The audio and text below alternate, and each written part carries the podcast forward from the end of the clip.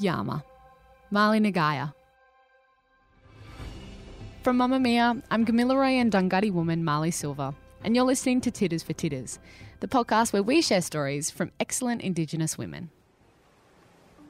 Picture this you're driving along the Pacific Highway outside of Brisbane and spot a young woman walking alone, making attempts to hitchhike. It's the early morning, and being naturally curious, you decide to stop. The girl tells you she desperately needs to be in Brisbane City by 11am because she's got an important meeting with a publisher. She says she might even have a chance of getting a book deal, and she's only 19 years old. In 2003, that young woman was Tara June Winch. And thankfully, after a few attempts, she did get to that meeting. And a few short years later, at the age of 23, Tara would publish her debut novel, Swallow the Air. Not only would that book launch her writing career into critical acclaim, but it would also become a prescribed English text for school syllabuses all over the country that is still used to this day. And that's exactly where I first came across it. Although she no longer needs to hitchhike to meetings with publishers, Tara says she still loves to travel and has a deep connection to the land as a way of informing her writing. Tara now lives in France with her 13 year old daughter Lila and her husband. And earlier this year, she released her latest book, The Yield, which is a poetic ode to the Wiradjuri language. Tara June Winch is a winner of a David Unaipon Award and a Victorian Premier's Literary Award. She's a mother and an incredible writer with a deep connection to the immense and often beautiful innocence and power the land can have. And she joins me now.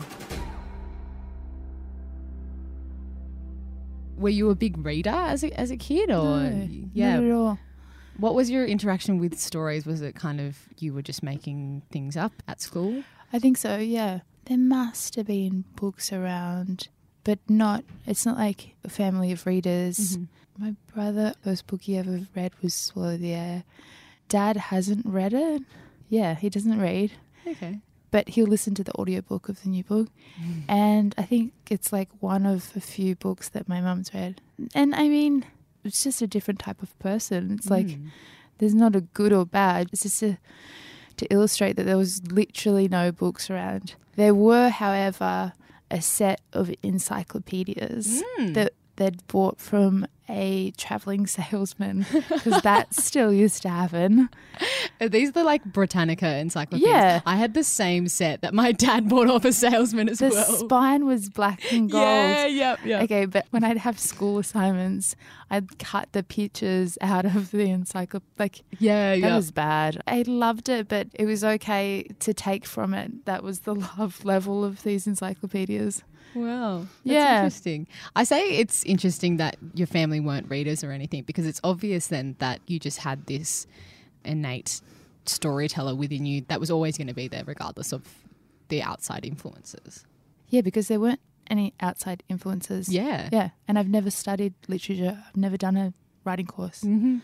Wow. So, was there a point where you kind of realized that being an author was a career, or was that as you were pursuing your first novel? Um, it was more a super serendipitous story. I had come back from living on a goat farm and dishwashing in England, and I'd come back to Australia as a 19 year old.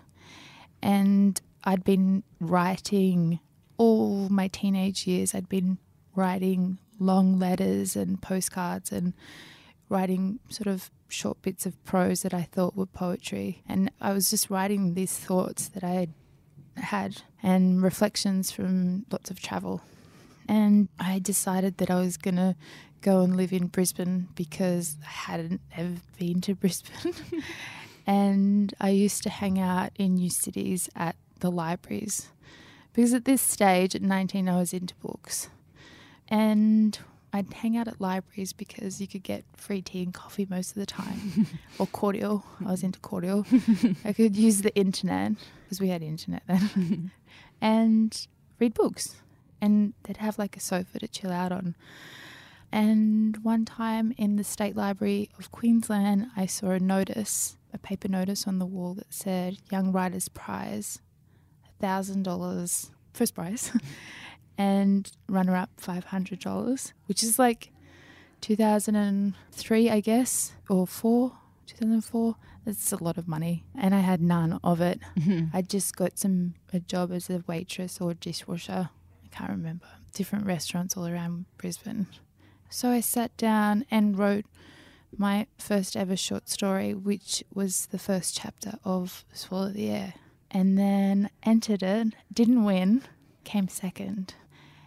One of the judges was Nick Earls, who wrote Zigzag Street, and he passed on the story to an editor at University of Queensland Press and said, Look at this. And she then rang me and asked me on the phone if I had any more of these stories.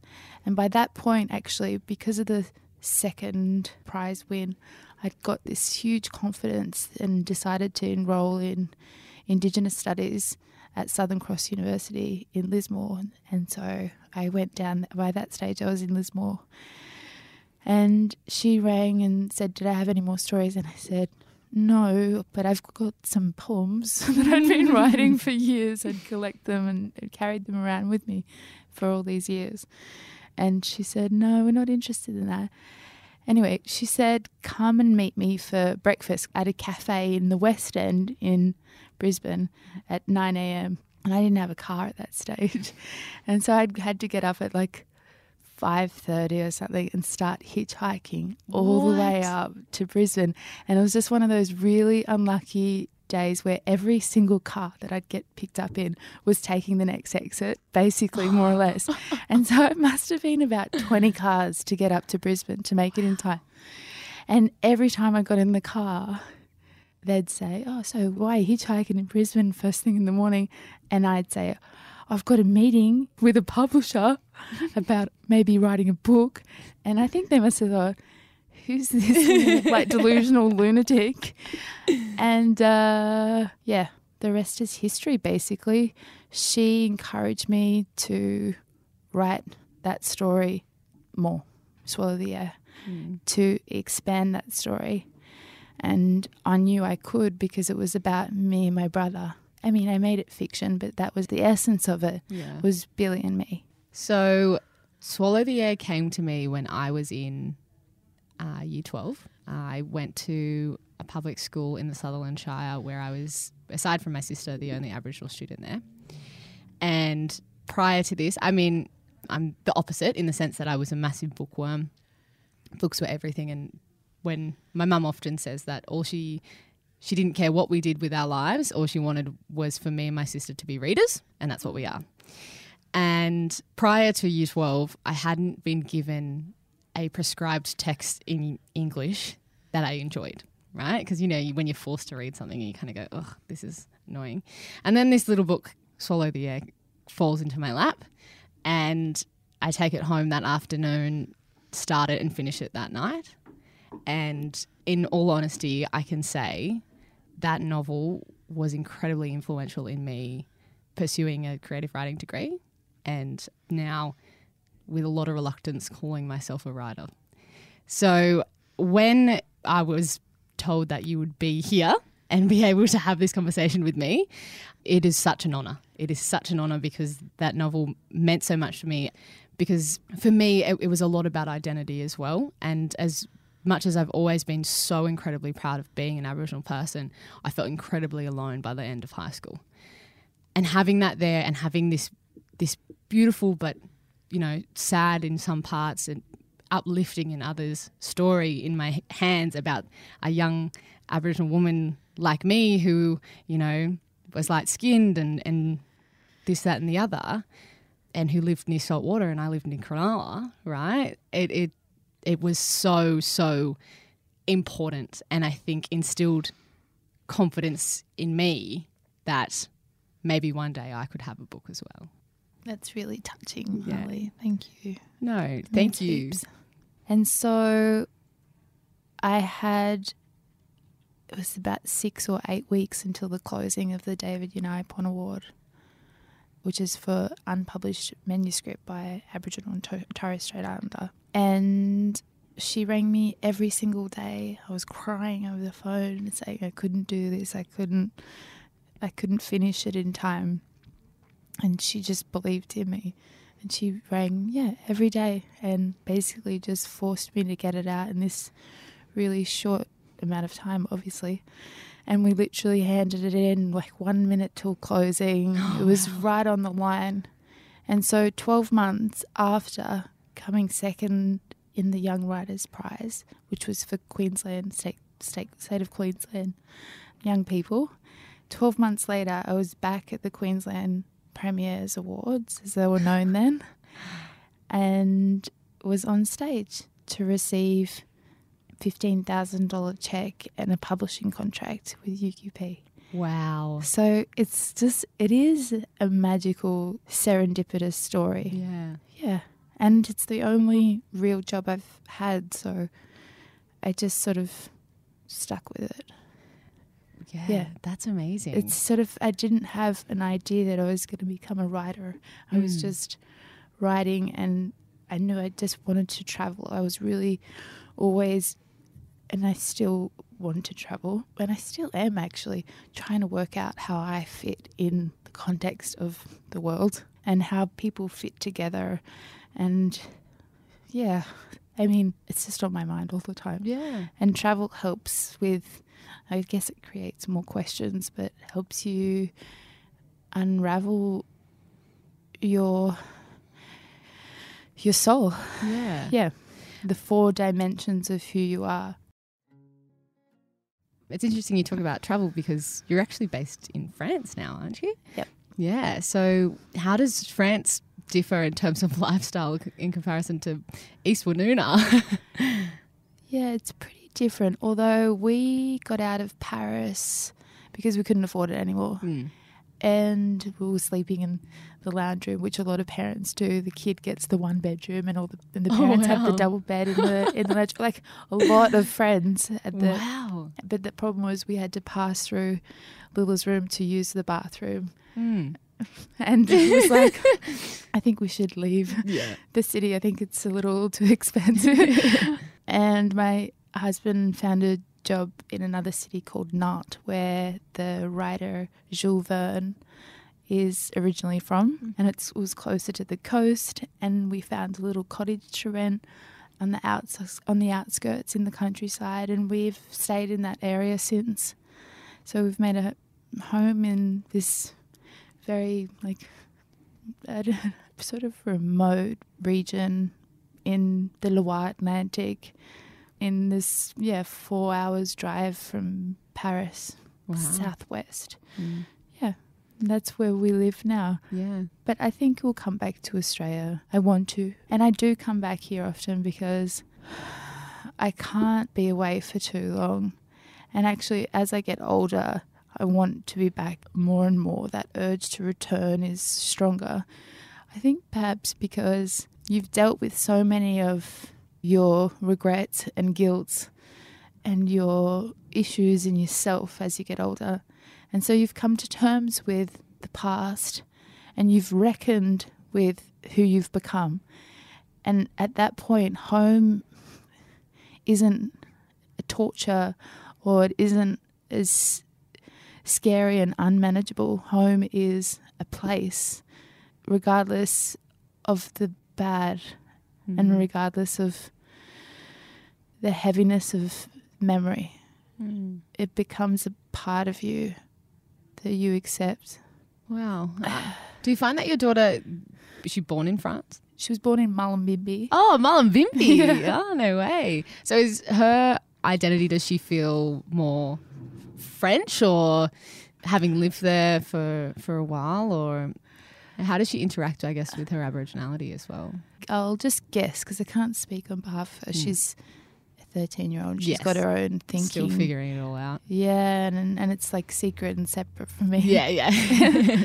But she's also been to, at school and lived for a few years in New York, so she's got a really mixed identity, I guess. Mhm. And she's going through that time of her life where she's questioning herself and her friendships and the world and reading lots of George Orwell and trying to like she's gone grand, basically. Love it. Yeah. um, she's like, "Oh, mom, uh, I found this really cool new band. It's called Green Day." New. yeah. and yeah, it's her journey. Yeah, that's cool. But it was actually super interesting to see her mother tongue change. Mm, yeah. So, because we came to France when she was a five year old, just almost six, and I watched her go from, you know, a little bit of basic French, a song or some numbers, to this being her mother tongue. This is now the language that she hears 99% of the day and dreams in and thinks in and reflects in. And her speaking English is her translating her French thoughts into English. Wow. Yeah, it was incredible to watch that. Yeah. Like if she chooses a film, she'd prefer to watch it in French. That's how you know. Yeah, Like, that's the indicator. yeah. Wow. It's Yeah. really interesting. So tell us about the yield. And I mean, I've started reading it because my life is crazy. I'm only about a chapter in, but it's really interesting. It seems like there's a few voices in there, and Yep. yeah, So the yield is the most difficult novel to to blurb yeah, okay, for sure. First of all, so I'm not going to get this clear. It's going to sound like why doesn't she know her elevator pitch because there couldn't possibly be one. Mm. So the book is about 500 acres of land that borders a river, and it's called the Murrumby River, a fictional river. And I wanted to tell the story of the history of that piece of land. And I used that technique because I wanted to actually tell the story of Australia from an Indigenous perspective, but that was too big yeah, so I condensed my focus and my metaphor for Australia was these 500 acres. And so it's told in three narrative strands. One is the grandfather, Poppy Albert Gondiwindi, who at the beginning of the novel is knowing he knows that his death is imminent and he wants to pass on and tell his family all the things he's ever remembered, which he tells them via a dictionary in his language, which is my language, the Wiradjuri. And so throughout the whole novel, the entire narrative weaves in Wiradjuri and English. But it's not laid out exactly like a dictionary because there's really long entries and sometimes kind of short explanations of a word, but it might also go off in a tangent and lead to other little tales about him as a boy and him as a man and his ancestors. And he's telling the story of his ancestors through time travel, he calls it. And, you know, he's telling about how when he was taken away and he was in the boys' home, the ancestors would come and you know, his great great great great grandfather would come and take him out, and the river would just appear, and they would walk around the river, and he'd mm. teach him about how to fish for eels or how to start a fire, like Yeah. little nice snippets. So that runs. That's the heart of the the book. It's like a river that, like the river Ram- Murrumby, running through the novel. And then there's another narrative of his granddaughter, August Gondiwindi, who's returned from overseas after a 10 year absence for the funeral of her grandfather. And it's the contemporary action told in the third person and her reckoning with her aunties and her nana and the place that was really difficult for her as a child. And she knows that there's talk that her poppy had been writing a dictionary, and she really is a real bookish person like you were. Mm-hmm. And she's trying to find this dictionary because she thinks that he has a secret for her, and he does. And then there's a big quest action, and there's a mining company involved, and there's trying to save the land, and lots of secrets exposed. And then there's a final narrative written in letters to the British Society of Ethnography from Reverend Ferdinand Greenleaf, who opened the mission on the same 500 acres of land ah. back in the 1880s, and he's writing in 1915 as a German enemy of the state. So he's writing about him as a missionary and starting this mission, and he's writing as a man who doesn't want to be sent to the gallows without having said all the things. So he's truth telling as well, but a different type of delusional, idealistic, religious questioning man at the end of his life. Wow. Wow, there's so much in there. That is a lot of work for for, for you. I'm, I mean, I'm so excited to be able to dive into it properly. How long have you been working on this one? Because it, it's your third novel. It's my third book. The second one was the short story collection. Yeah. After the Carnage. And it is significantly bigger than the the first two. So yeah, how long have you been working on that one? So the idea for the yield um, came about in 2004 when I was researching, when I did some research for Swallow the Air. So this was once I'd got the publishing contract, it still wasn't a complete novel. It still needed more. And so I knew I had to go back onto country. I had to meet relatives that I had never met before, mm. and I had to do what May does to mm. go and find family. Yeah, yeah. And when I was driving down, I remember driving like a friend's Corolla, and there was this locust storm, and I'd never seen anything like that growing up on the coast. Mm. And I knew of locust storms in the Bible. It was really a biblical moment. it was Yeah, really an intense moment because it was splattering all over the windshield, and I just carried that for years. But I was going out there to understand this country of my father's, where my father was from. And a while out there, I took a one day Wiradjuri course, language course, which was in Wagga Wagga. Mm-hmm. And they bought Dr. Uncle Stan Grant Sr. and Dr. John Rudder's book at the time, which was a very thin yellow A4 Wiradjuri dictionary. And I used that experience to add Wiradjuri words into Swallow the Air. There's about three or four words there. For instance, there's the word bila, which means river. Um, but I was saddened that I didn't put more in there. I knew that this, I felt incredibly moved reading these words. Mm. I felt such a strong sense of belonging and healing. And it was like a balm for everything my father missed out on. And so, since then, which is pre Swallow the Air, Mm. I'd carried that idea around. We were working on it when I did the mentorship with Wole Soyinka, which was in 2008, 2009.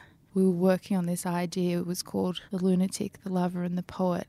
And the lunatic was this linguist. So it just would morph. I knew it was there, but was so many different things over this whole time. And it was, it got to a point where I really questioned whether I was, of course, I didn't think of myself as a writer Mhm. at this time when I Mm. wasn't publishing anything and struggling so much with the yield and what it would be that I just thought, I can't get to it. I know it's there, but I couldn't reach the essence of it until more years later.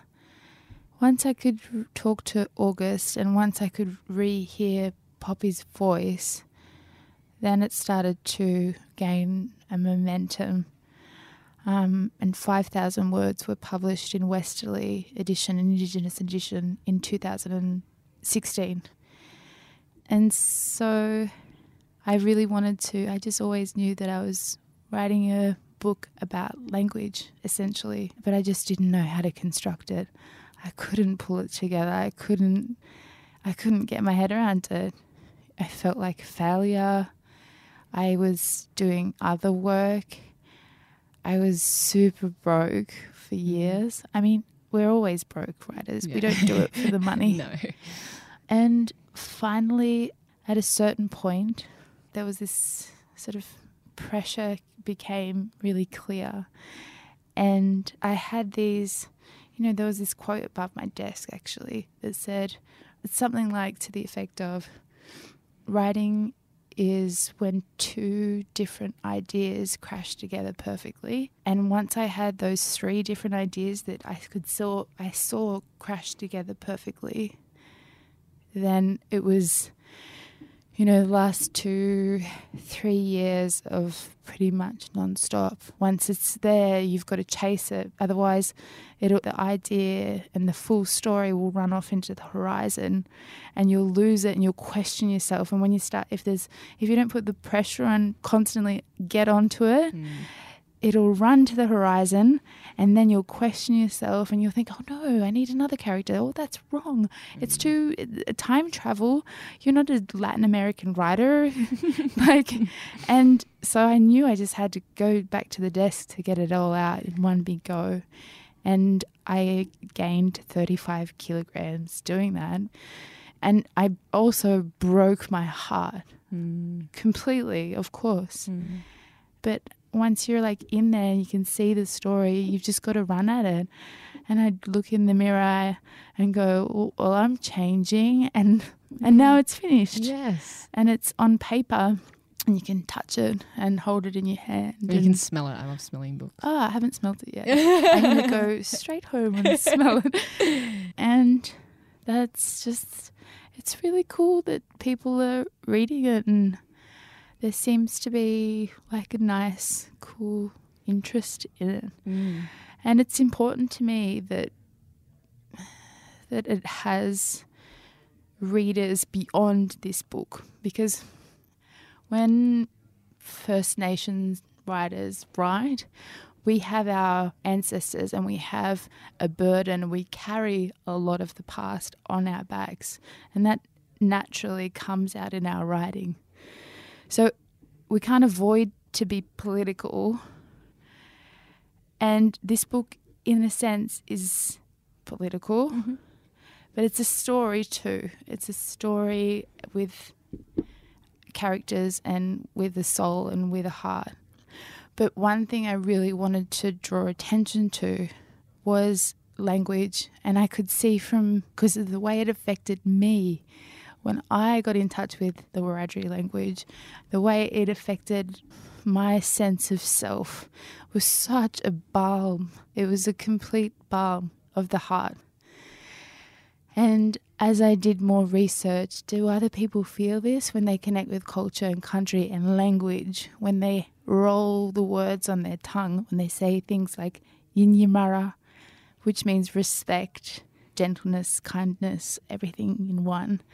Do people feel that? And it was evident there are programs, small programs in different communities where reconnecting with revitalized languages is part of healing and rehabilitation mm. for communities. And I'd love to see Indigenous languages spoken in schools. It just boggles my mind. There's early childhood programs called Ella that are in a lot of preschools where two, three, four year olds can learn Mandarin or Greek or Spanish perhaps. And why not incorporate Indigenous language into these apps and give kids this opportunity to appreciate and understand from such an early age that they're on someone else's country? And thinking about I've traveled so much, and wherever I've gone, I've always made sure that I've picked up a few words in language, in their language, in that country. So I could say, Je m'appelle Taha, bonjour. We do it for actually two reasons. One, we do it because it's practical, it can help us get by, make life easier. And the other reason we do it is because of respect and when Australians realise they're on someone else's country already, then isn't it respectful to learn a few of their words too?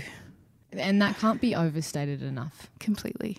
I think across the board, there is such an innate power in words. And when it comes in the form of languages that were stripped from us and caused a lot of the trauma that we feel on us now, even still, generations down the track, that can only be healed with those words as they come back to us. Yeah, it's definitely part of the healing yeah, process. Yeah, yeah, it is a, it's a tremendous part of it. Well, thank you so much for sharing this part of your story. It is such a privilege to be able to listen to it and now to be able to share it with a few more people. And that's really exciting. And thank you for your work. And I hope that a lot of people will not only listen to this story and think about the power of our stories, um, but also engage with your newest one.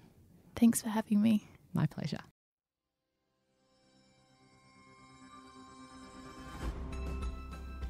Thank you for listening to Tiddas for Tiddas. Find Tara's book, The Yield, at any good bookstore. If you like this show, please share it with someone you know and leave us a five star rating and review in Apple Podcasts. If you want to see more from Tiddas for Tiddas, follow us on Instagram by searching Tiddas for Tiddas.